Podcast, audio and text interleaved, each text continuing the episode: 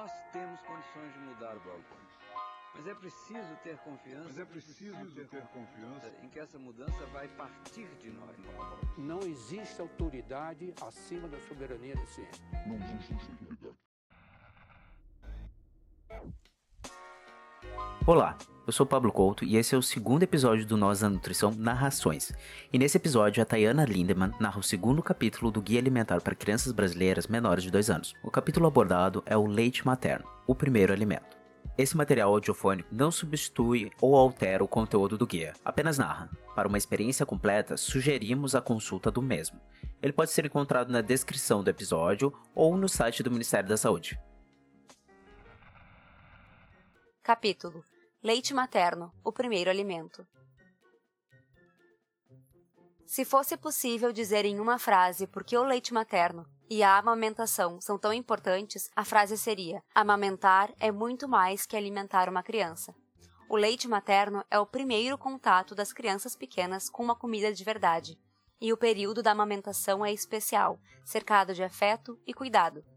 Nesse capítulo, falamos sobre a importância do leite materno e da amamentação, sobre as dificuldades mais comuns e apresentamos orientações para que a amamentação ocorra da melhor forma possível. Ao final, o tópico Perguntas e Respostas vai direto ao assunto, esclarecendo as principais dúvidas. Leite materno e amamentação. Único e inigualável, o leite materno é o alimento ideal para a criança, pois é totalmente adaptado às suas necessidades nos primeiros anos de vida. Não existe outro leite igual, nem parecido, apesar dos esforços da indústria em modificar leites de outros mamíferos, como o da vaca, para torná-los mais adequados ao consumo por crianças pequenas.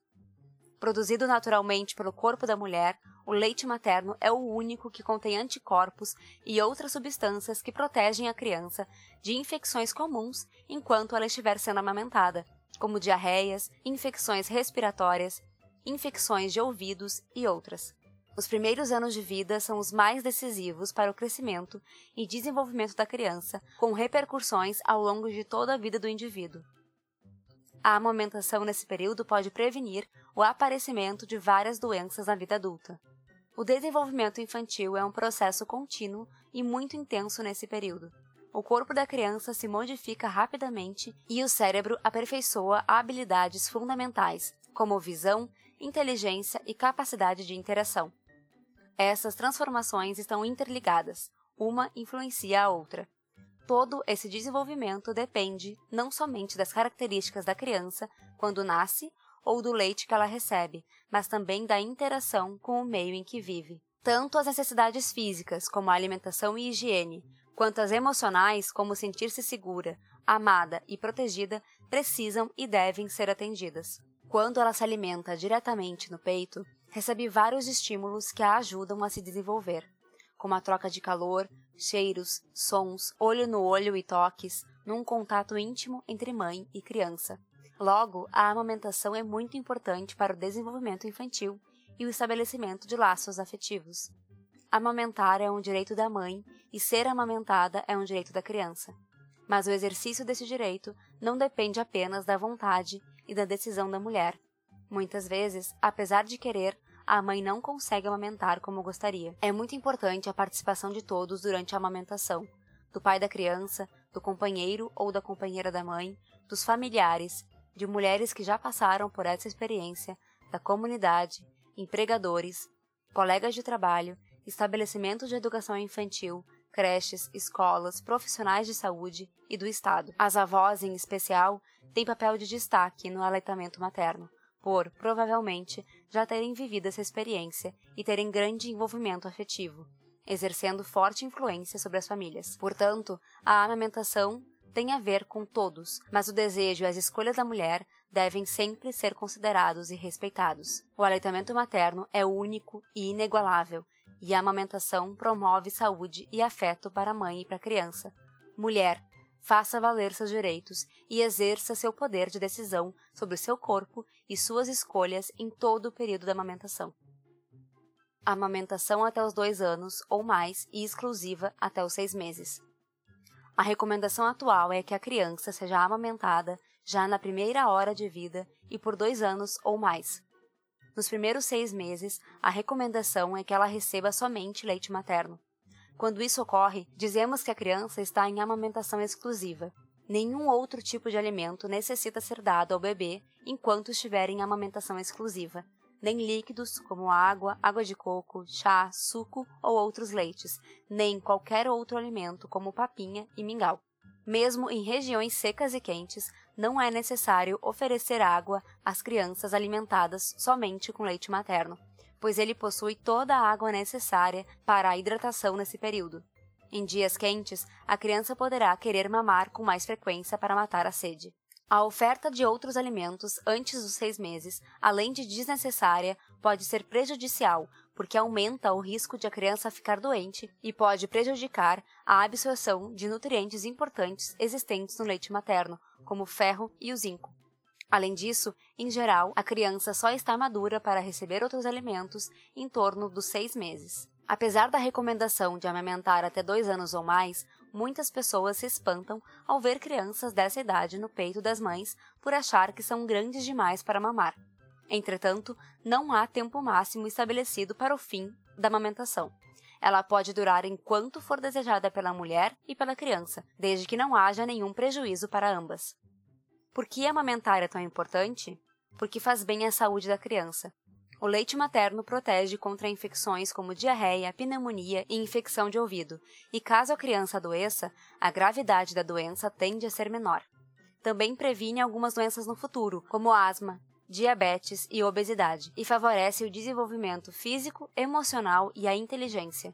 Os movimentos que a criança faz para retirar o leite do peito são um exercício importante para a boca e para os músculos do rosto e irão ajudar a criança a não ter problemas com a respiração, a mastigação, a fala, o alinhamento dos dentes e também para engolir. Porque faz bem à saúde da mulher. Amamentar auxilia na prevenção de algumas doenças da mulher, reduzindo as chances de desenvolver no futuro câncer de mama, de ovário e de útero, e também diabetes tipo 2. Amamentar exclusivamente nos primeiros seis meses pode aumentar o intervalo entre os partos, Quanto mais tempo a mulher amamentar, maiores serão os benefícios da amamentação à sua saúde. Além disso, amamentar pode fazer bem para a saúde mental da mulher, aumentando sua autoestima e autoconfiança, elementos importantes para o seu empoderamento, porque promove o vínculo afetivo. A amamentação é um ato de interação profunda entre a mulher e a criança, com muitas trocas, sendo geralmente prazeroso para ambas. Assim, a amamentação aproxima mãe e filho ou filha, facilitando o vínculo afetivo entre eles. Porque é econômico. Amamentar é bem mais barato do que alimentar a criança com outros leites, pois o leite materno é produzido pela própria mulher para ser oferecida para seu filho. Não exige preparo, com economia de tempo, água e gás. Já as fórmulas infantis industrializadas podem comprometer boa parte do orçamento familiar. Além disso, não amamentar pode gerar gastos extras, já que a criança não amamentada adoece mais. Porque faz bem à sociedade. Crianças amamentadas adoecem menos e têm menos chance de desenvolver algumas doenças no futuro. Com isso, o sistema de saúde e suas famílias gastam menos para preservar a sua saúde. Quando as crianças adoecem, as mães e cuidadores muitas vezes perdem dias de trabalho, o que pode prejudicar a família e a sociedade. Crianças amamentadas também têm maiores chances de alcançar o seu potencial máximo de inteligência, resultando em adultos com maior capacidade para o trabalho, o que contribui para o desenvolvimento do país. Porque faz bem ao planeta. A amamentação contribui efetivamente para a sustentabilidade ambiental e segurança alimentar e nutricional. O leite materno é um alimento natural, não industrializado, produzido e fornecido sem poluição e sem prejuízos aos recursos naturais. Dispensa a produção leiteira animal, reduzindo seu impacto na natureza, evitando resíduos que contribuem para a emissão de gás metano, com resultado direto no efeito estufa. Reduz a produção industrial de fórmulas lácteas e toda uma cadeia de produtos geradores de detritos, como toneladas de latas, plásticos e rótulos. Como é o leite materno e como ele é produzido? Durante a gestação, as mamas passam por transformações para produzir o leite. Nos primeiros dias, a produção de leite é pequena, mas suficiente para atender às necessidades da criança recém-nascida, que tem um estômago muito pequeno.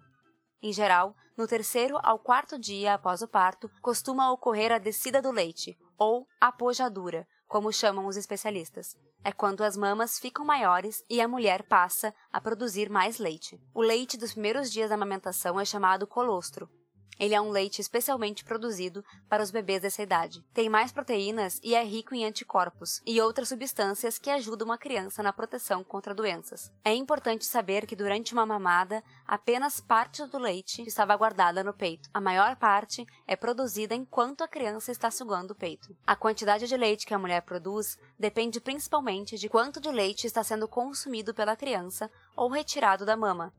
Logo, Quanto mais vezes a criança for ao peito e mais leite consumir, mais leite a mulher vai produzir.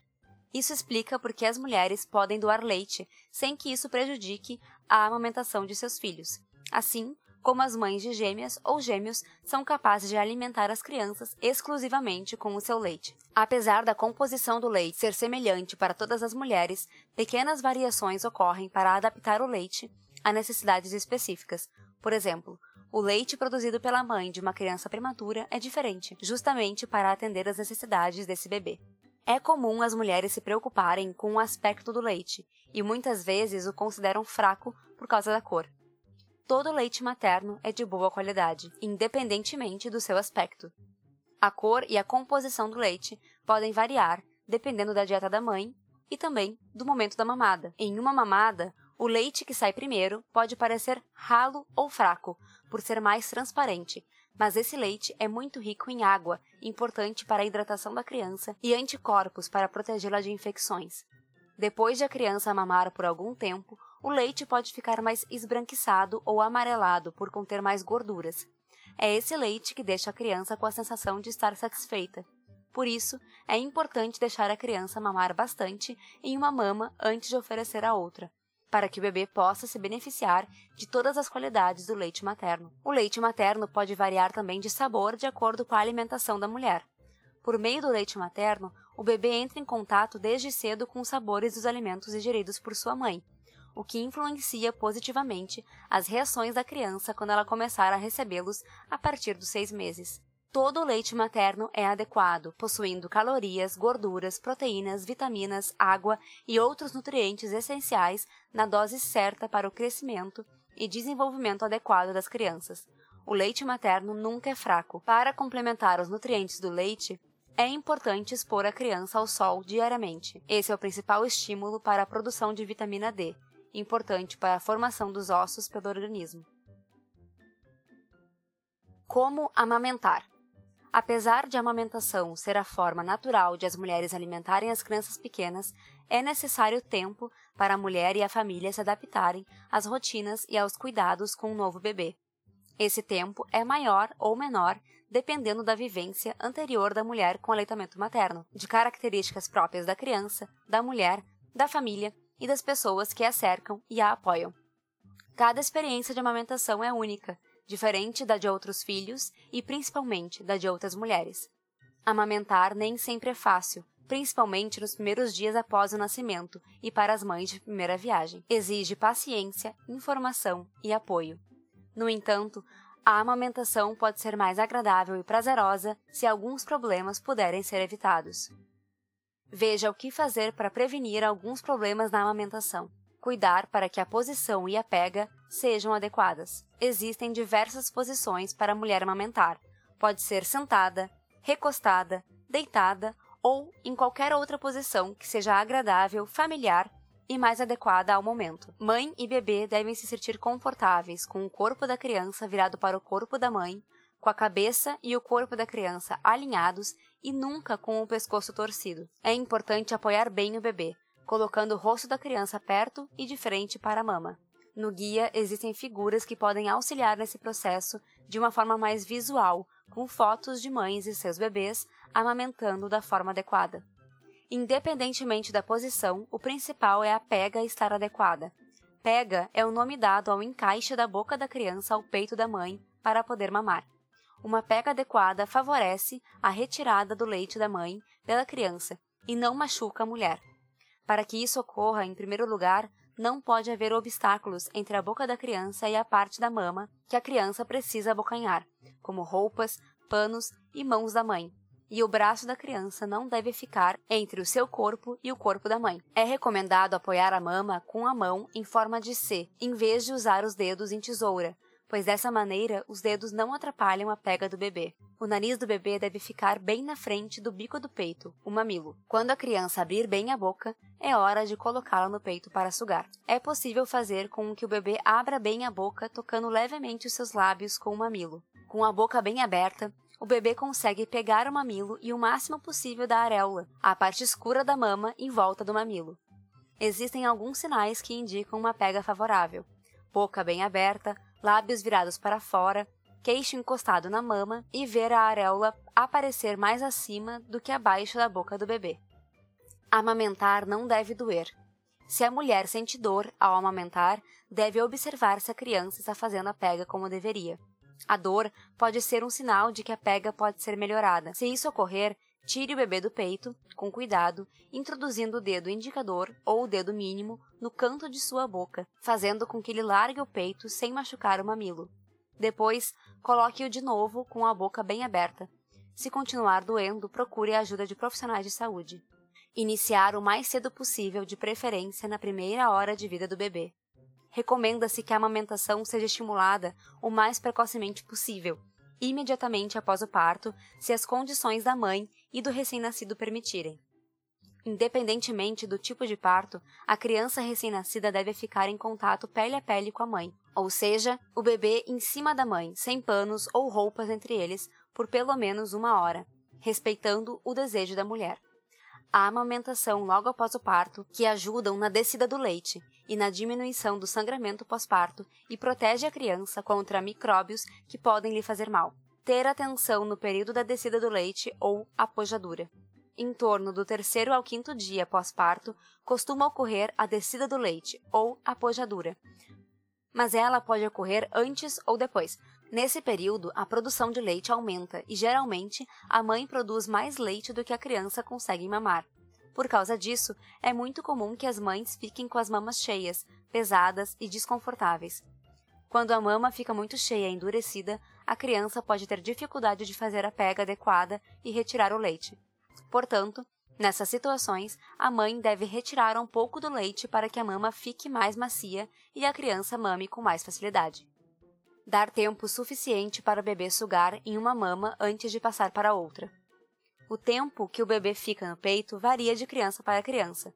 Pode variar na mesma criança, dependendo da fome e do humor na hora de mamar, do intervalo entre as mamadas e das condições do momento e do ambiente.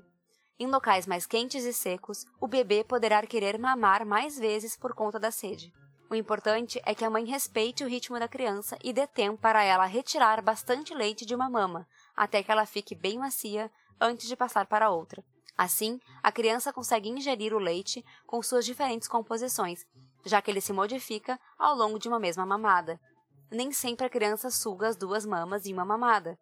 Há vezes em que ela pode se satisfazer mamando apenas em uma das mamas. A criança deve mamar até ficar satisfeita, ou seja, até que pare de sugar, solte a mama ou adormeça. Se mesmo após a amamentação a mulher sentir desconforto porque a mama está cheia, ela pode retirar o excesso de leite. Esse leite pode ser guardado para ser oferecido à criança em outro momento, ou pode ser doado a um banco de leite humano. Recomenda-se que a mãe inicie a mamada pela mama oferecida por último, caso tenha ofertado as duas, ou pela mama que não tenha sido dada na mamada anterior. Veja as técnicas e procedimentos no tópico Como retirar, armazenar e oferecer o leite materno. Amamentar sempre que a criança pedir, em livre demanda. Para atender todas as necessidades do bebê, inclusive as emocionais, recomenda-se que a amamentação ocorra sempre que a criança quiser, sem horários nem intervalos pré-definidos, de dia e de noite, prática conhecida como amamentação por livre demanda. A mãe deve ficar atenta aos sinais de que a criança quer mamar, como fazer movimentos com a boca e as mãos, balbuciar e sugar a mão. A mãe não precisa esperar a criança chorar para dar de mamar. Nos primeiros meses, a criança costuma mamar várias vezes ao dia, de 8 a 12 vezes ou mais. Com o tempo, mãe e bebê estabelecem o ritmo próprio, a mulher tem o direito de amamentar em público se ela desejar e da forma que ela se sentir mais confortável. Recomenda-se que a criança seja amamentada desde a primeira hora de vida e sempre que quiser mamar. A quantidade de leite produzida pela mulher depende principalmente do quanto a criança mama. Mais mamadas, mais leite, mais saúde. Práticas que podem facilitar a amamentação. Cuidar da saúde da mulher. A saúde física e mental da mulher é muito importante. Cuidar dela é fundamental. Todos devem estar atentos a isso, pois às vezes a mulher está muito ocupada e envolvida com os cuidados do bebê, que acaba esquecendo de cuidar da sua própria saúde.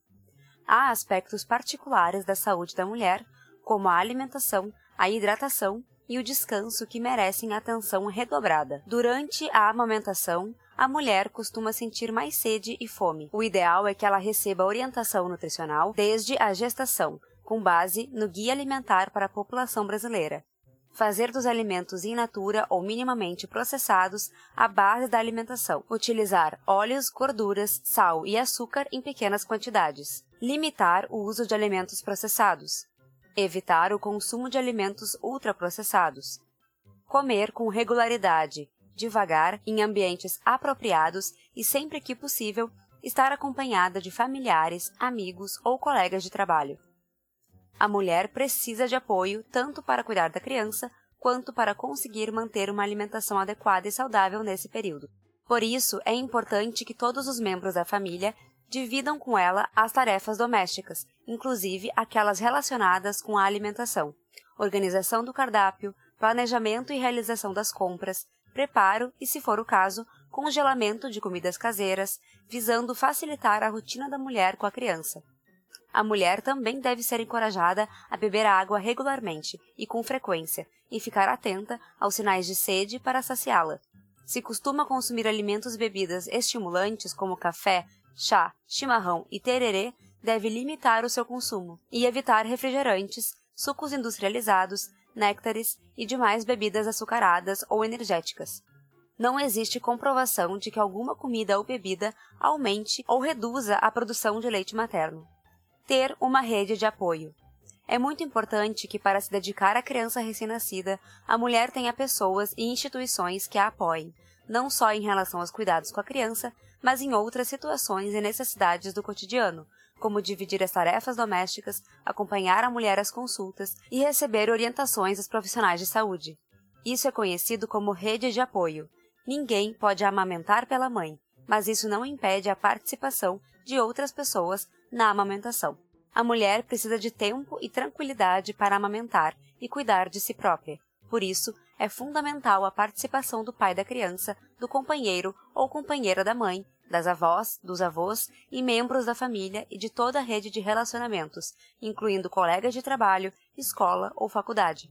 No grupo mais íntimo e cotidiano, cabe aos familiares dividir as tarefas domésticas e de cuidado das demais crianças da casa o apoio de empregadores e ou colegas de trabalho ou estudo e o incentivo à amamentação precisam ser concretos, organizando e oferecendo à mulher um local adequado para amamentar e ou retirar o seu leite. O mesmo vale para a creche, que deve estar preparada para receber e armazenar o leite materno retirado pela mãe para ser dado à criança. No período de amamentação, principalmente no início, a mulher costuma ficar mais sensível, ouvi-la sem julgamentos, acolher angústias e dúvidas, ter atenção às suas necessidades e elogiar o esforço de amamentar são sinais de apoio que fortalecem a mulher nesse momento tão particular. Práticas que podem prejudicar a amamentação. Algumas práticas, às vezes consideradas inofensivas por algumas pessoas, podem prejudicar a amamentação. Veja quais e o porquê dar outros leites ou fórmulas infantis para complementar o leite materno. Isso é desnecessário e faz com que a criança mame menos no peito, reduzindo o efeito protetor do leite materno contra doenças e causando diminuição na quantidade de leite produzido pela mulher. O uso de outros leites só deve ser orientado por um profissional de saúde. Começar com alimentos sólidos ou pastosos antes dos seis meses de idade. A criança amamentada que começa a receber qualquer alimento além do leite materno passa a mamar menos no peito. e nos primeiros seis meses, o leite materno é o melhor alimento e supre todas as necessidades nutricionais da criança, não devendo, portanto, ser introduzido outros alimentos que façam uma criança mamar menos. Oferecer mamadeira. Sugar em uma mamadeira pode confundir a criança, pois a maneira de sugar o peito e a mamadeira são diferentes, independente do tipo de bico da mamadeira. Se a criança sugar o peito da maneira com que ela faz para sugar a mamadeira, o leite pode não sair tão facilmente e isso frustrar a criança, que pode, inclusive, passar a recusar o peito. Além disso, a falta dos movimentos que a criança faz para sugar o peito favorece o aparecimento de problemas orais como mal oclusão dentária. E tem mais: a mamadeira pode ser uma fonte de contaminação de vírus e bactérias, aumentando a chance de a criança pegar uma infecção. Oferecer chupeta. As famílias oferecem chupeta às suas crianças por diversas razões, sendo a mais comum para acalmar a criança, diminuir o choro. Antes de oferecer chupeta às crianças, é importante que se faça uma reflexão sobre seus riscos e benefícios. Criança que usa chupeta tende a mamar menos tempo no peito. Qualquer tipo de chupeta, mesmo as chamadas ortodônticas, podem causar deformações na boca e provocar problemas na fala, mastigação e respiração. Além disso, usar chupeta aumenta a chance de a criança ter sapinho na boca, nome popular da candidíase ou monilíase. É importante que as famílias conheçam outras formas de acalmar a criança em vez da chupeta, como fazer carinho, colocar no colo, cantar e amamentar. Fumar durante a amamentação. As substâncias nocivas do tabaco, além de serem prejudiciais à mulher, passam para o leite materno. A exposição da criança a essas substâncias, inclusive por fumo passivo, aumenta a chance de doenças respiratórias alérgicas. Além disso, o tabagismo materno pode afetar a produção do leite e alterar o seu sabor, podendo interferir no ganho de peso da criança. Por isso, recomenda-se fortemente não fumar durante a amamentação. Se, apesar de todos os esforços, a mulher não conseguir parar de fumar, alguns cuidados podem ser tomados para minimizar eventuais danos à criança. Fumar o menor número de cigarros que conseguir e não expor a criança à fumaça do cigarro. Apesar de a mulher ser desencorajada a fumar durante a amamentação, acredita-se que o risco de fumar e amamentar seja menor que o risco de desmamar a criança por causa do cigarro. As mulheres fumantes podem procurar uma unidade de saúde e participar do Programa Nacional de Combate ao Tabagismo, oferecido pelo SUS, para tratar a dependência do cigarro. Adesivos e goma de mascar antifumo podem ser usados durante a amamentação. Usar medicamentos por conta própria. Alguns medicamentos fitoterápicos, chás e ervas não devem ser utilizados pela mulher que amamenta, pois podem passar para o leite e afetar a criança. Eles podem muitas vezes ser substituídos por outro de menor risco à criança e ou à amamentação. Mas é importante saber que a maioria dos remédios, inclusive os antibióticos, pode ser consumida pela mulher que amamenta. Por isso, a mulher deve consultar profissionais de saúde antes de consumir qualquer tipo de medicamento durante a amamentação. Ingerir qualquer bebida alcoólica. Álcool não deve ser consumido pela mulher durante a amamentação, pois ele, além de diminuir a produção de leite, passa rapidamente para o leite materno e aí permanece enquanto houver álcool no sangue da mãe. Não se conhecem muito bem os efeitos do consumo do álcool que passa pelo leite materno para a criança, mas acredita-se que pode afetar o seu desenvolvimento. Se a mãe eventualmente for ingerir bebida alcoólica, o consumo deve ser limitado a 240 ml de vinho ou duas latinhas de cerveja, e ela deve esperar no mínimo duas horas para voltar a amamentar ou retirar o leite e descartá-lo nesse período. Como nem sempre a criança pode esperar esse tempo, o melhor mesmo é não beber ou retirar leite da mama antes de consumir álcool para oferecê-lo à criança, de preferência com o uso de um copo, durante o período em que a mulher deve esperar para eliminar o álcool do seu corpo. Quando não é recomendado a mulher amamentar? São poucas as condições em que se recomenda a mulher não amamentar. Exemplos disso são mães infectadas pelo HIV, vírus da AIDS, HTLV1 e HTLV2, vírus que comprometem as defesas do organismo, ou em uso de algum medicamento incompatível com a amamentação, por exemplo, no tratamento contra diversos tipos de câncer. Mães usuárias regulares de álcool ou drogas ilícitas, como maconha, cocaína, crack, anfetamina, êxtase e outras, não devem amamentar seus filhos enquanto estiverem fazendo uso dessas substâncias. Todo o esforço deve ser feito para que essas mulheres recebam o apoio necessário para que consigam ficar em abstinência e, assim, poderem amamentar os seus filhos, se esse for o seu desejo. Em determinadas situações, como algumas infecções, consumo eventual de álcool e drogas ilícitas, vacina contra a febre amarela em mães de crianças menores de 6 meses ou que sejam submetidas a algum exame com radiofármacos, recomenda-se a interrupção temporária da amamentação, sob supervisão de profissionais de saúde, pois o tempo que a mulher deve ficar sem amamentar varia de acordo com cada situação. Para manter a produção de leite e garantir o retorno da criança ao peito, após a interrupção, a mulher deve continuar a retirar regularmente o leite e, em alguns casos, descartar este leite enquanto não estiver amamentando. É possível também, com algum planejamento, que a mulher retire previamente o leite para ser oferecido à criança durante o período que não puder amamentar. Uma criança não deve ser amamentada por outra mulher que não a mãe, nem mesmo receber seu leite em copo, mamadeira ou outro utensílio, mesmo que essa mulher seja da família ou conhecida, por causa do risco de transmissão de doenças pelo leite, como o vírus HIV. Chamamos de amamentação cruzada quando uma mulher amamenta o filho de outra mulher. Mulheres com vírus das hepatites A, B e C podem amamentar. No entanto, mulheres com o vírus da hepatite C com os mamilos machucados devem procurar um profissional de saúde. Principais dificuldades da amamentação: A chegada de uma nova criança na família traz um conjunto de alegrias, mas também de preocupações à rotina do casal e ou da família, provocando mudanças súbitas e muitas vezes radicais. Tantas novidades e incertezas podem gerar sentimentos negativos na mãe, como solidão, insegurança, tristeza e muito cansaço, especialmente devido à grande demanda de mamadas frequentes durante dia e noite. Muitas mulheres passam por alterações de humor após o parto, e é muito importante que não se culpem por isso. O baby blues pós-parto ou tristeza materna é uma condição comum e passageira, que pode ser causada em parte por alterações hormonais e também pela necessidade de adaptação emocional à nova condição materna, e todas as mudanças relacionadas. Já o quadro de depressão pós-parto manifesta-se por sintomas mais intensos e duradouros, de tristeza, irritabilidade, incapacidade para cuidar do bebê, cansaço, sentimentos de solidão. Essa condição necessita de cuidados médicos e apoio psicológico, podendo estar associada à intenção de não amamentar ou à interrupção precoce do aleitamento materno. Por outro lado, alguns estudos têm mostrado que a amamentação pode amenizar ou mesmo prevenir esse tipo de depressão. Também é comum a ocorrência de situações próprias à amamentação que podem gerar insegurança e dificultar esse processo.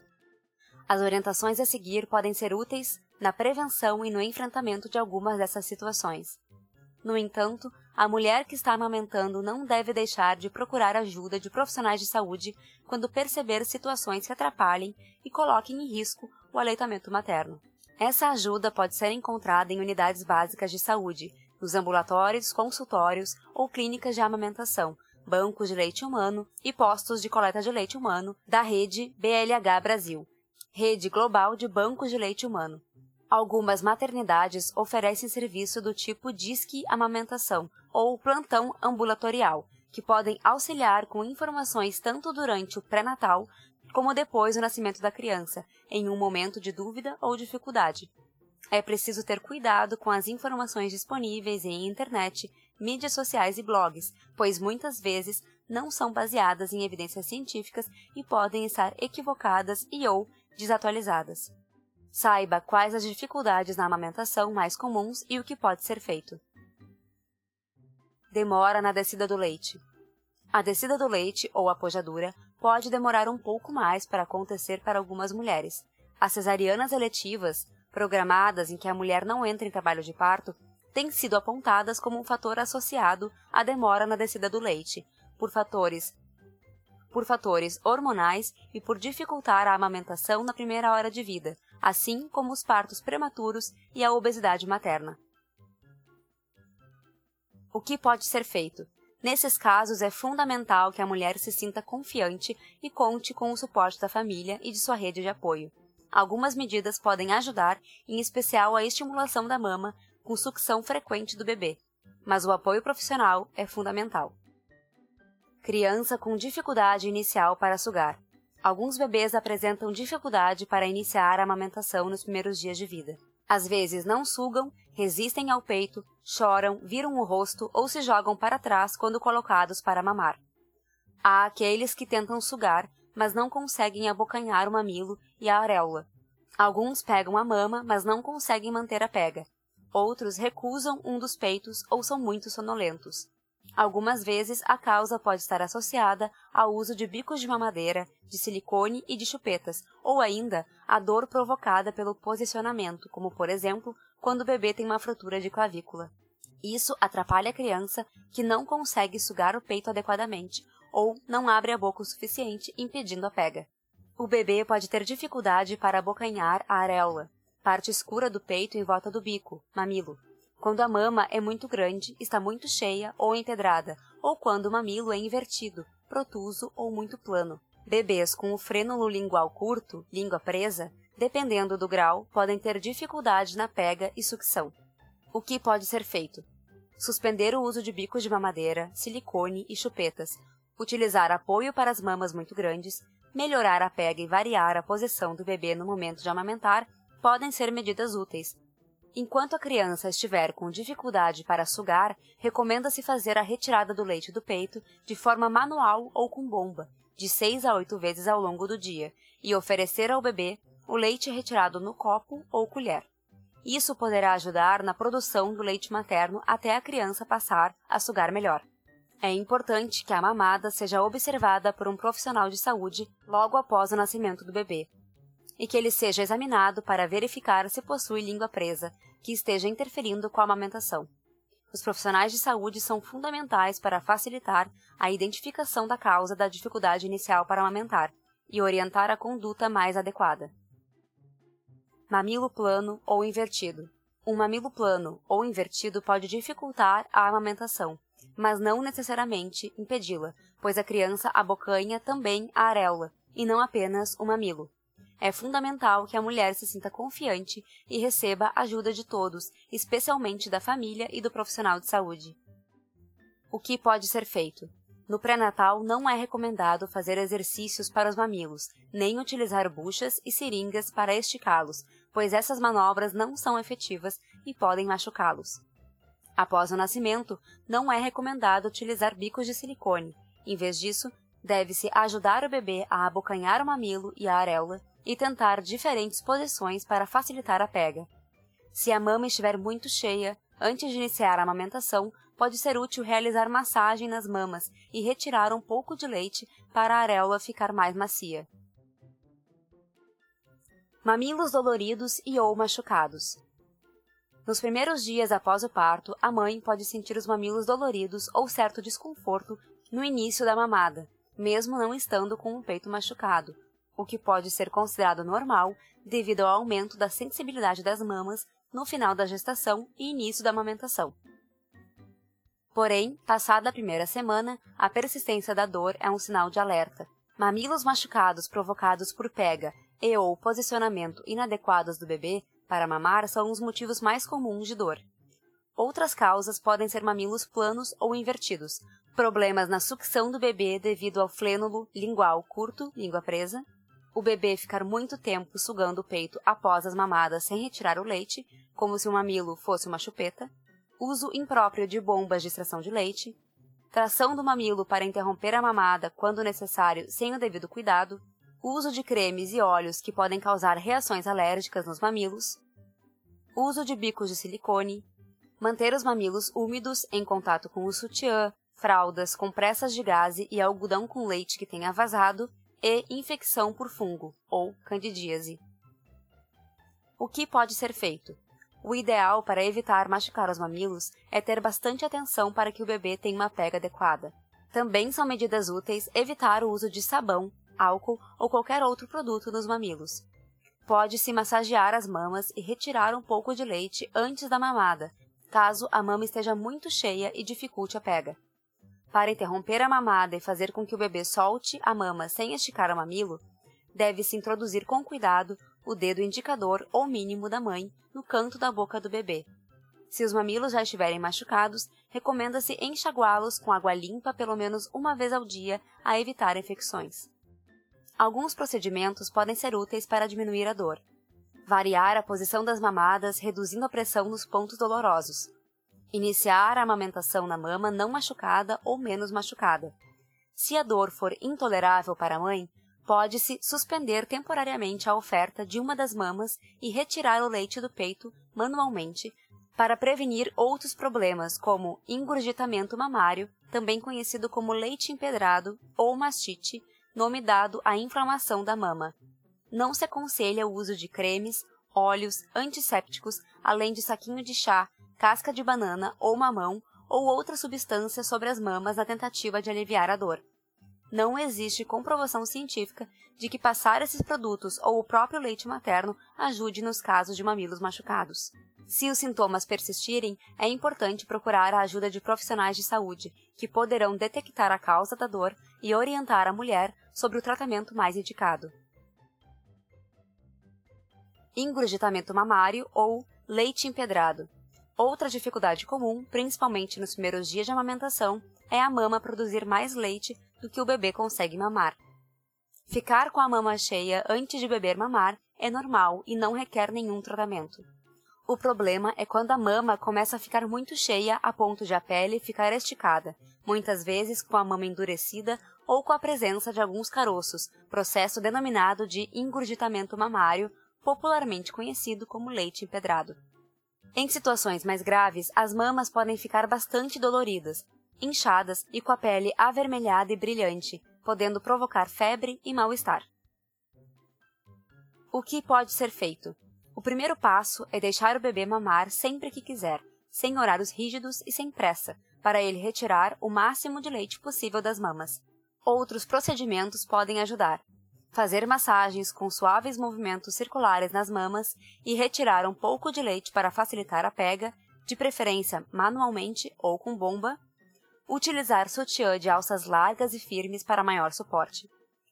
Profissionais de saúde podem ajudar a definir qual a melhor forma de resolver essa situação, e a família deve encorajar a mulher no que é fundamental: manter a amamentação da criança.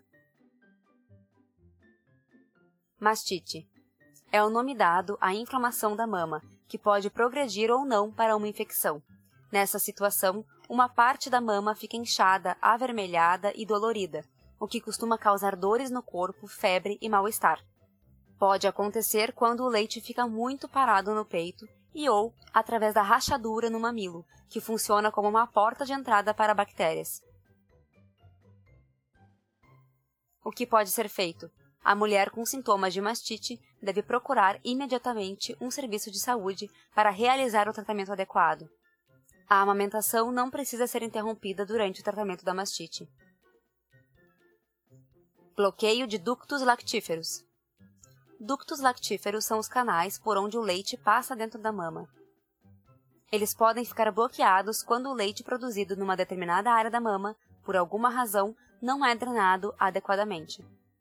Com frequência, isso ocorre quando a mama não está sendo esvaziada adequadamente, o que pode acontecer quando as mamadas são muito espaçadas ou quando a criança não está conseguindo remover o leite da mama de maneira eficiente.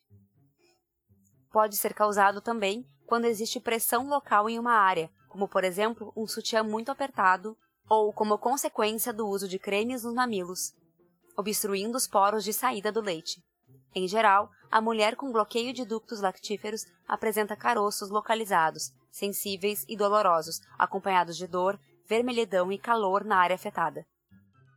Qualquer medida que favoreça o esvaziamento da mama ajuda na prevenção do bloqueio de ductos lactíferos. Assim, uma técnica de amamentação adequada e mamadas frequentes reduzem a chance dessa complicação, como também o uso de sutiã que não bloqueie a drenagem do leite e a restrição ao uso de cremes nos mamilos. Quando o bloqueio já aconteceu, mamadas frequentes, massagem, esvaziamento das mamas e utilização de distintas posições para amamentar, oferecendo primeiramente a mama afetada, com o queixo do bebê direcionado para a área afetada, o que facilita a retirada do leite do local, podem ajudar a resolver o problema. Pouco leite. A sensação de ter pouco leite é a razão mais comum para a oferta de outros leites e alimentos à criança. É importante saber que a maioria das mulheres produz uma quantidade suficiente de leite desde que a criança sugue com frequência, por tempo adequado e com uma pega adequada, estimulando a produção de leite e o esvaziamento da mama. Choro ou outras reações de insatisfação do bebê, assim como alguns dias sem fazer cocô, não significam necessariamente que a mãe esteja com pouco leite. Se o bebê demonstra estar satisfeito após as mamadas, é ativo e responde aos estímulos, urina várias vezes ao dia, no mínimo seis vezes, e principalmente está crescendo, ganhando peso e se desenvolvendo adequadamente, o que pode ser acompanhado na caderneta da criança, não há problema com a quantidade de leite produzido pela mulher, logo, o leite oferecido é suficiente. O que pode ser feito? Algumas medidas ajudam a aumentar a produção do leite, como melhorar o posicionamento e a pega, se necessário, aumentar a frequência das mamadas, inclusive durante a noite, oferecer as duas mamas quando for amamentar, massagear a mama durante as mamadas, retirar o leite que fica na mama manualmente ou com bomba após as mamadas, dar tempo para o bebê mamar bastante em um dos peitos antes de trocar para o outro, estimular a criança a sugar fazendo carinho nos pezinhos, conversando com ela, retirando um pouco de sua roupa se ela estiver sonolenta ou se não sugar vigorosamente, evitar o uso de mamadeiras, chupetas e bicos de silicone, consumir uma dieta saudável, ingerir água em quantidade suficiente para matar a sede, repousar sempre que possível. Existem controvérsias em relação ao uso de medicamentos para aumentar a produção de leite, sendo importante consultar profissionais de saúde para avaliar cada situação. Independentemente da situação, a mulher precisa e deve receber o apoio da família, da sua rede de apoio e dos profissionais de saúde para manter a amamentação. Hiperlactação é quando a mulher produz mais leite do que o bebê consegue consumir, e embora não seja um problema, às vezes pode provocar algumas dificuldades na amamentação. A criança pode ficar irritada, arquear o corpo para trás durante a mamada, engasgar, regurgitar, ficar brigando com o peito. Pode também ter muitos gases e cólicas. O que pode ser feito? Evitar retirar manualmente leite das mamas antes das mamadas e só fazer isso quando elas estiverem muito cheias, causando desconforto. Amamentar em apenas uma mama em cada mamada, retirando um pouco de leite da mama não usada apenas para o conforto da mulher. Não utilizar conchas, pois abafam as mamas e criam um ambiente propício a fungos e bactérias. Colocar o bebê para mamar em uma posição mais verticalizada, como a de cavalinho, pois isso ajuda o bebê a ter mais controle sobre a mamada. Outra opção é a mulher ficar em uma posição mais deitada ou de lado, em vez da tradicional sentada, pois, nessa situação, essas posições dificultam a ejeção do leite e, consequentemente, o fluxo diminui. Se o bebê engasgar ou largar o peito, esperar que ele se restabeleça antes de colocá-lo novamente para mamar. Em situações de muita produção, pode-se considerar doar o leite materno para um banco de leite humano. Se você está tendo problemas na amamentação, é importante não utilizar receitas caseiras ou medicamentos sem orientação de profissionais de saúde. Introdução precoce de outros leites. Uma situação bastante comum é a criança mamar no peito, mas também receber outros leites. Na maioria das vezes, por insegurança, a família decide começar a dar outro leite por associar o choro da criança à fome, por achar o leite materno fraco ou em quantidade insuficiente. O choro da criança normalmente causa preocupação, mas é importante lembrar que a criança também chora por estar sentindo frio, calor, necessidade de colo e vários outros motivos. Com o tempo, a família aprenderá a reconhecer essas situações. Mamar no peito acalma, acolhe e aconchega a criança. Oferecer outro leite, outros líquidos ou alimentos para a criança amamentada não é recomendado antes dos seis meses. Isso pode diminuir a produção do leite materno e fazer com que a criança não aceite mais o peito. A oferta de alimentos nessa faixa de idade aumenta as chances de cólicas e do desenvolvimento de alergias e ou infecções. É possível e recomendável a mulher voltar a amamentar exclusivamente após a criança passar um período recebendo outro leite durante a amamentação. O desmame. O desmame é o término da amamentação. É um processo e não um mero evento. Não costuma ocorrer do dia para a noite. Deixar de amamentar é natural. Aos poucos, mãe e bebê vão se preparando para isso. Sob a liderança da mãe, algumas decisões e limites ao acesso ao peito vão sendo gradativamente impostos à criança, até a suspensão completa da amamentação. Em geral, o desmame não deve ser forçado, deve ocorrer de forma natural após os dois anos de idade. Menos interesse nas mamadas, aceitação de alimentos variados, segurança na relação com a mãe, aceitação de outras formas de consolo que não o peito, conformar-se e não ser amamentado em certas ocasiões ou locais, dormir sem mamar no peito, preferência por brincar ou fazer outra atividade com a mãe em vez de mamar são sinais indicativos de que a criança está preparada para o desmame. Alguns cuidados devem ser tomados caso haja necessidade ou desejo de desmamar a criança antes dela ser pronta. A mulher deve estar segura de que quer ou precisa desmamar. Caso contrário, ela terá mais dificuldade em conduzir o processo. Deve-se evitar sempre o desmame repentino, sem haver um planejamento. É importante entender que este processo precisa ser gradual, com tempo, paciência e compreensão a criança vai necessitar de suporte e atenção extras nesse processo, sendo importante a mãe evitar afastar-se durante o período, como viajar, por exemplo. Não se recomendam métodos que tenham como finalidade alterar o sabor do leite ou façam a criança rejeitar o peito, tais como colocar pimenta ou outro produto com sabor desagradável nos mamilos, nem mesmo fazer curativos nas mamas para parecer que está ferida. Cabe apenas à mulher e à criança a decisão final de manter a amamentação até que ocorra o desmame naturalmente, ou interrompê-la antes disso. Essa decisão deve ser respeitada e apoiada por todos. Perguntas e respostas sobre amamentação. É comum mulheres cuidadoras e cuidadores terem dúvidas em algumas questões relacionadas à amamentação. As respostas às dúvidas mais comuns são aqui apresentadas. Entretanto, é importante ler o conjunto do capítulo para ter mais informações. Na dúvida, procurar um profissional de saúde é a principal forma de responder questionamentos. Existe leite fraco? Todo leite materno é adequado, não é fraco. Não se pode julgar o leite materno por seu aspecto, cor ou sabor.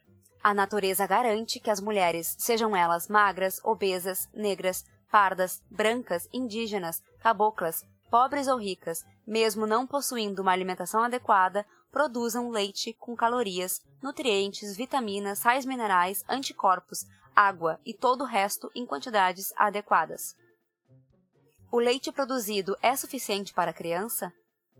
A maioria das mulheres tem capacidade de produzir leite suficiente para alimentar seu bebê.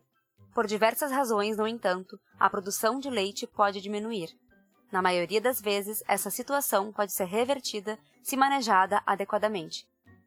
Por isso, sempre que a mulher achar que está com pouco leite, ela deve procurar profissionais de saúde para avaliar a situação e receber orientação. É muito comum o profissional constatar que o leite materno está sendo suficiente para atender às necessidades da criança, tranquilizando a família. Como saber se o bebê está recebendo leite materno suficiente? Para saber isso, deve-se prestar atenção a alguns sinais. Se o bebê é ativo e responde aos estímulos, se faz xixi várias vezes ao dia, no mínimo seis vezes nas 24 horas, urina de cor clara e, principalmente, se está crescendo e se desenvolvendo adequadamente, tudo isso leva a crer que a criança está bem e mamando em quantidade suficiente. Por isso, é fundamental o acompanhamento do ganho de peso da criança por meio da caderneta da criança, o número de vezes que a criança faz cocô em um dia pode variar muito. Logo, não é um bom indicador para avaliar se a criança está recebendo leite materno suficiente. É considerado normal a criança em amamentação exclusiva fazer cocô várias vezes ao dia, ou ficar alguns dias sem fazê-lo. Comumente, as fezes desse período são mais líquidas e amareladas. Como saber se o choro do bebê é de fome? O bebê chora por diversas razões ou porque está com sono, frio, calor, dor, cólicas, fraldas sujas, ou porque está precisando de carinho e de atenção, aconchego, quer sugar e também porque está com fome. Com o tempo, a mãe e as pessoas que cuidam da criança aprendem a interpretar o seu comportamento, identificando o que ela está precisando no momento do choro. Em caso de dúvidas, procurar um profissional de saúde. Há problema em dar mamadeira à noite para a criança? Oferecer mamadeira com fórmula infantil, outros leites ou até outros alimentos à noite para que a criança durma mais tempo é muito comum, porém não é recomendado. Os riscos à saúde da criança e a própria amamentação não justificam essa prática. Além disso, reduzir a oferta do peito pode diminuir a quantidade de leite produzida pela mulher. Dar o peito à noite estimula a produção de leite. Mamas pequenas produzem pouco leite? O que determina o tamanho das mamas é a gordura acumulada neste local. A quantidade de leite produzida por uma mulher não depende do tamanho das mamas, pois o leite é produzido pelas glândulas mamárias e não pela gordura acumulada nas mamas. Ter realizado cirurgia nas mamas para reduzir o tamanho e ou implante de silicone prejudica a amamentação? Em alguns casos, essas cirurgias podem interferir na amamentação, especialmente as cirurgias de redução, dependendo da técnica cirúrgica utilizada. Porém, cada caso deve ser avaliado individualmente por profissionais da saúde. A amamentação para além de dois anos prejudica o processo natural da criança de se tornar independente? Apesar de muitas pessoas pensarem dessa forma, o oposto tem se mostrado verdadeiro. A amamentação promove um vínculo afetivo seguro com a mãe e, por isso, as crianças amamentadas por mais tempo tendem a ser mais independentes. Assim, têm mais facilidade para se separar de suas mães e de viver novas experiências com maior segurança e estabilidade. O desmame é mais difícil em crianças com mais idade? Em geral, ocorre o contrário. Com a idade, a criança aos poucos vai se preparando para o desmame. Criança que mama no peito tem mais dificuldade para aceitar os outros alimentos? Na realidade, as crianças amamentadas têm mais facilidade para aceitar novos alimentos, pois, por meio dos diferentes sabores e odores do leite materno, elas vão se acostumando com a dieta da família. O mesmo não ocorre com crianças alimentadas com outros leites, cujo sabor e cheiro não mudam e não têm nada a ver com a alimentação da família. Existem casos em que as mães relatam que seus filhos só querem mamar no peito, aceitando muito pouco ou negando outros alimentos. Nessas situações, é aconselhável procurar ajuda de profissionais de saúde para melhor manejo da situação sem precisar desmamar a criança. Amamentar faz o peito cair? O aumento do volume das mamas que ocorre durante a gestação e a lactação não necessariamente farão o peito cair. A genética, o aumento excessivo de peso durante a gestação, a idade da mulher e o aumento de peso ao longo dos anos, entre outros fatores, contribuem para a alteração na forma das mamas. É seguro amamentar durante uma nova gestação? A princípio, a gestação de uma nova criança não é motivo para interromper o aleitamento materno, exceto quando há risco de abortamento ou trabalho de parto prematuro. É importante que a mulher saiba que durante uma gestação, se ela estiver amamentando, a produção do leite costuma diminuir e o seu sabor pode ficar diferente.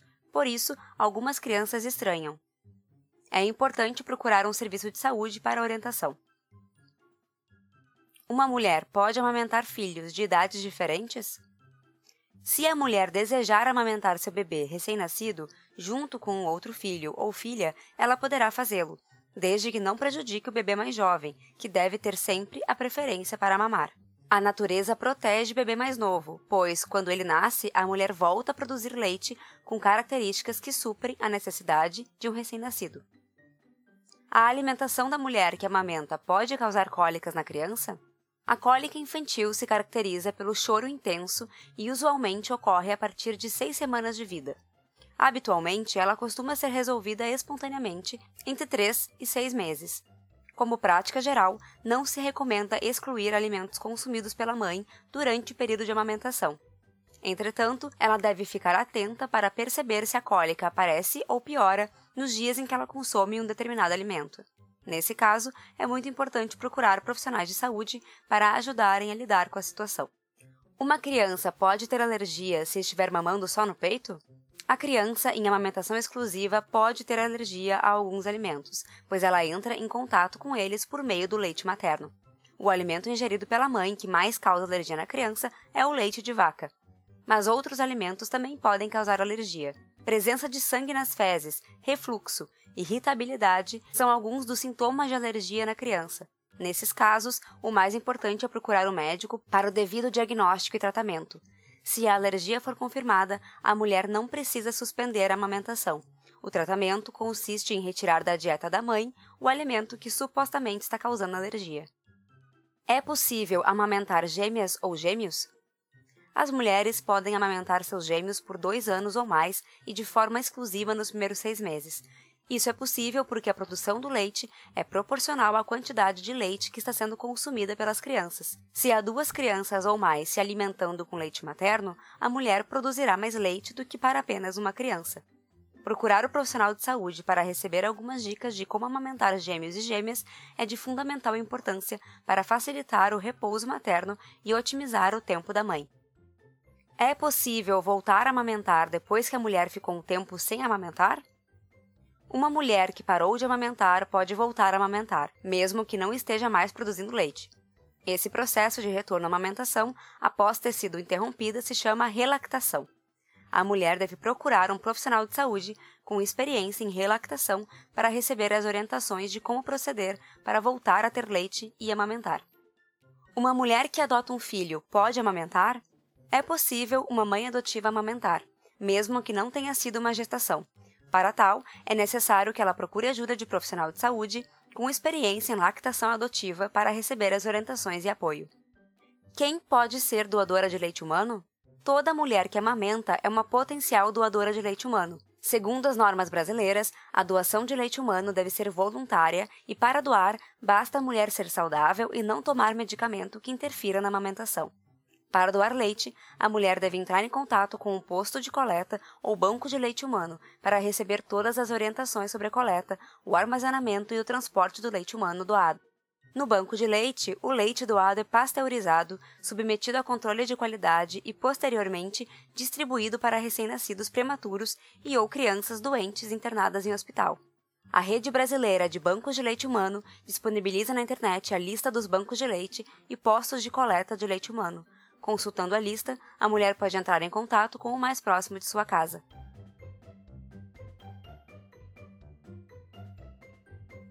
Como retirar, armazenar e oferecer o leite materno? Veja abaixo algumas situações em que pode ser necessário e útil retirar o leite do peito durante a amamentação. Quando ocorre a descida do leite, também conhecida como apojadura, a mama pode ficar muito cheia e inchada, causando desconforto para a mulher e dificuldade para a criança abocanhar a areola, a parte escura em volta do mamilo. Retirar um pouco do leite faz a areola ficar um pouco mais macia, aliviando o desconforto da mulher causado pelo excesso de leite parado e facilitando a pega do bebê na mama, o que leva a criança a mamar melhor. Depois da descida do leite, sempre que a mulher sentir desconforto pela mama muito cheia, retirar um pouco de leite alivia a sensação provocada pelo excesso de leite parado e a deixa mais confortável. Se a mulher precisar se separar da criança por algumas horas ou se ela retornar ao trabalho, retirar o leite do peito ajuda a manter a produção do leite. Essa prática também permite deixar o leite armazenado para ser oferecido à criança enquanto a mãe estiver fora. Mesmo quando a mulher, por alguma razão, estiver temporariamente sem poder amamentar, em um ou nos dois peitos, retirar o leite ajuda a deixar a mulher mais confortável e a manter a produção para quando ela voltar a dar o peito. Recomenda-se que o leite seja retirado com as mãos, Existem bombas manuais ou elétricas que podem auxiliar a retirada do leite, mas deve-se tomar cuidado com o seu uso e higienização, pois podem causar contaminação do leite, rachaduras e outros traumas no peito. Atenção! Retirar pouco leite não quer dizer que você não produz o suficiente para seu bebê. A retirada manual de leite requer prática. Seja paciente e não desanime. Orientações passo a passo. É chegado o momento de aprender as boas práticas para a retirada do leite. Elas envolvem a preparação do frasco que guardará o alimento, a escolha do ambiente, a preparação da mãe, a técnica da retirada em si e o armazenamento adequado do leite retirado. É importante ter atenção, calma e paciência nas primeiras tentativas, mas com a prática, os procedimentos começam a fazer parte da rotina. Item A: Como preparar o frasco para guardar o leite. Escolher um frasco de vidro com tampa plástica e boca larga. Não utilizar potes com tampas de metal.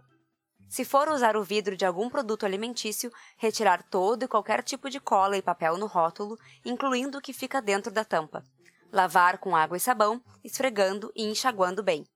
Colocar o vidro e a tampa em uma panela e cobrir com água, deixando ferver por 15 minutos. Contar o tempo a partir do início da fervura.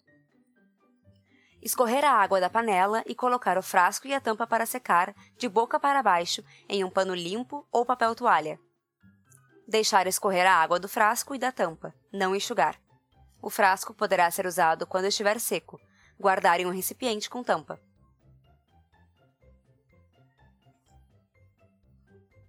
Item B. Como se preparar para retirar o leite do peito? O leite deve ser retirado depois que a criança mamar ou quando as mamas estiverem causando desconforto à mulher por estarem muito cheias. Quando a criança não estiver por perto, uma boa estratégia para auxiliar na retirada do leite é pensar nela. Isso estimula a ocitocina, o hormônio responsável pela descida do leite. Escolher um lugar limpo, tranquilo e longe de animais. Prender e cobrir os alimentos com touca ou lenço. Evitar falar durante a retirada do leite e usar máscara ou fralda de tecido ou lenço para cobrir boca e nariz retirar anéis, aliança, pulseira, relógio, que podem ser fontes de micróbios.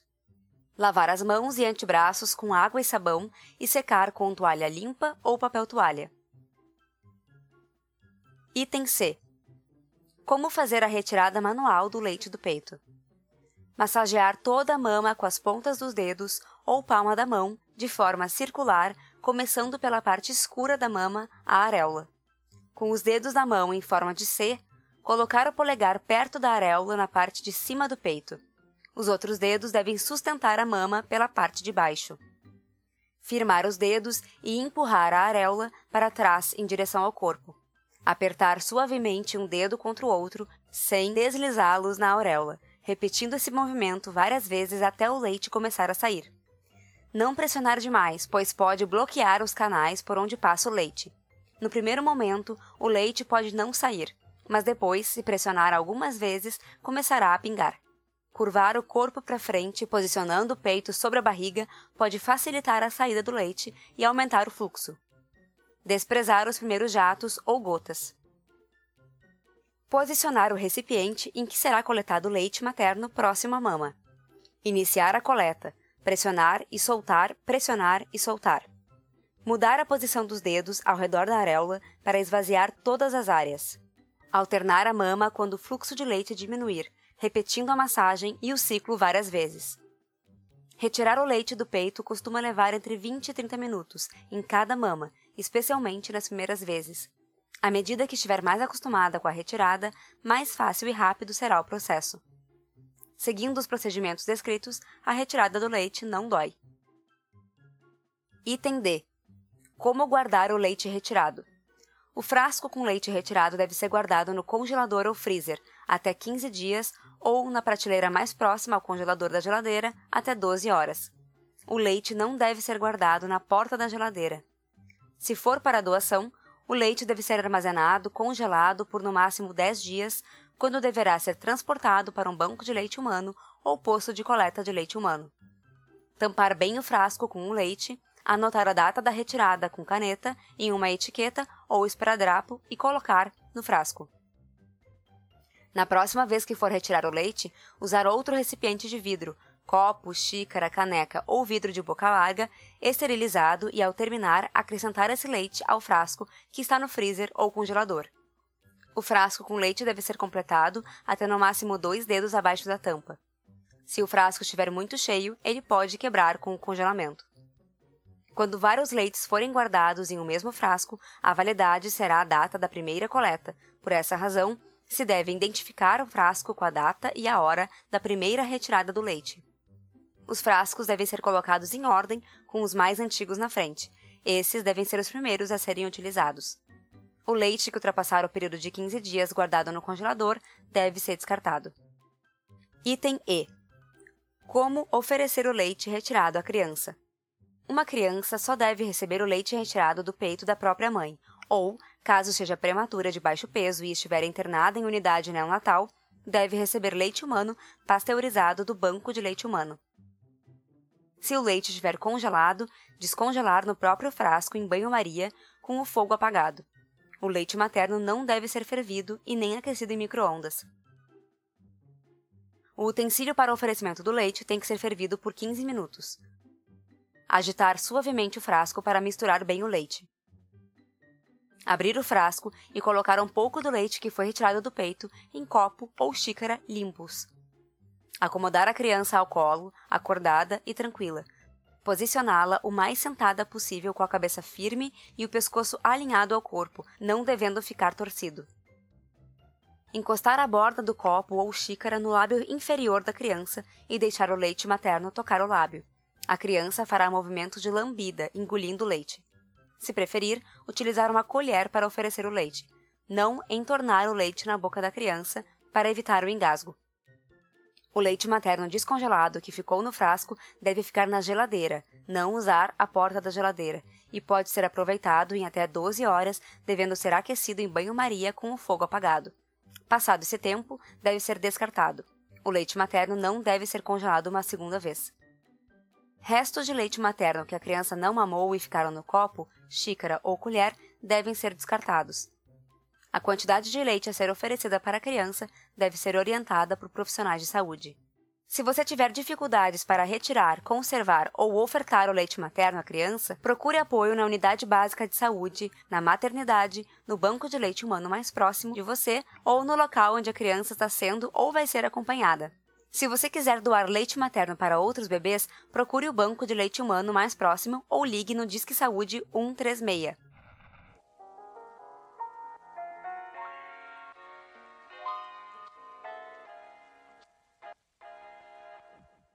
Esse foi o capítulo Leite Materno, o primeiro alimento, do Guia Alimentar para Crianças Brasileiras Menores de 2 anos, e em breve lançaremos mais episódios com as continuações do guia. Para saber mais sobre o Nós da Nutrição, nos acompanhe nas redes sociais por arroba Nós da Nutrição, tudo junto e sem acento, ou mandem e-mail para contato arroba Abraço e até a próxima.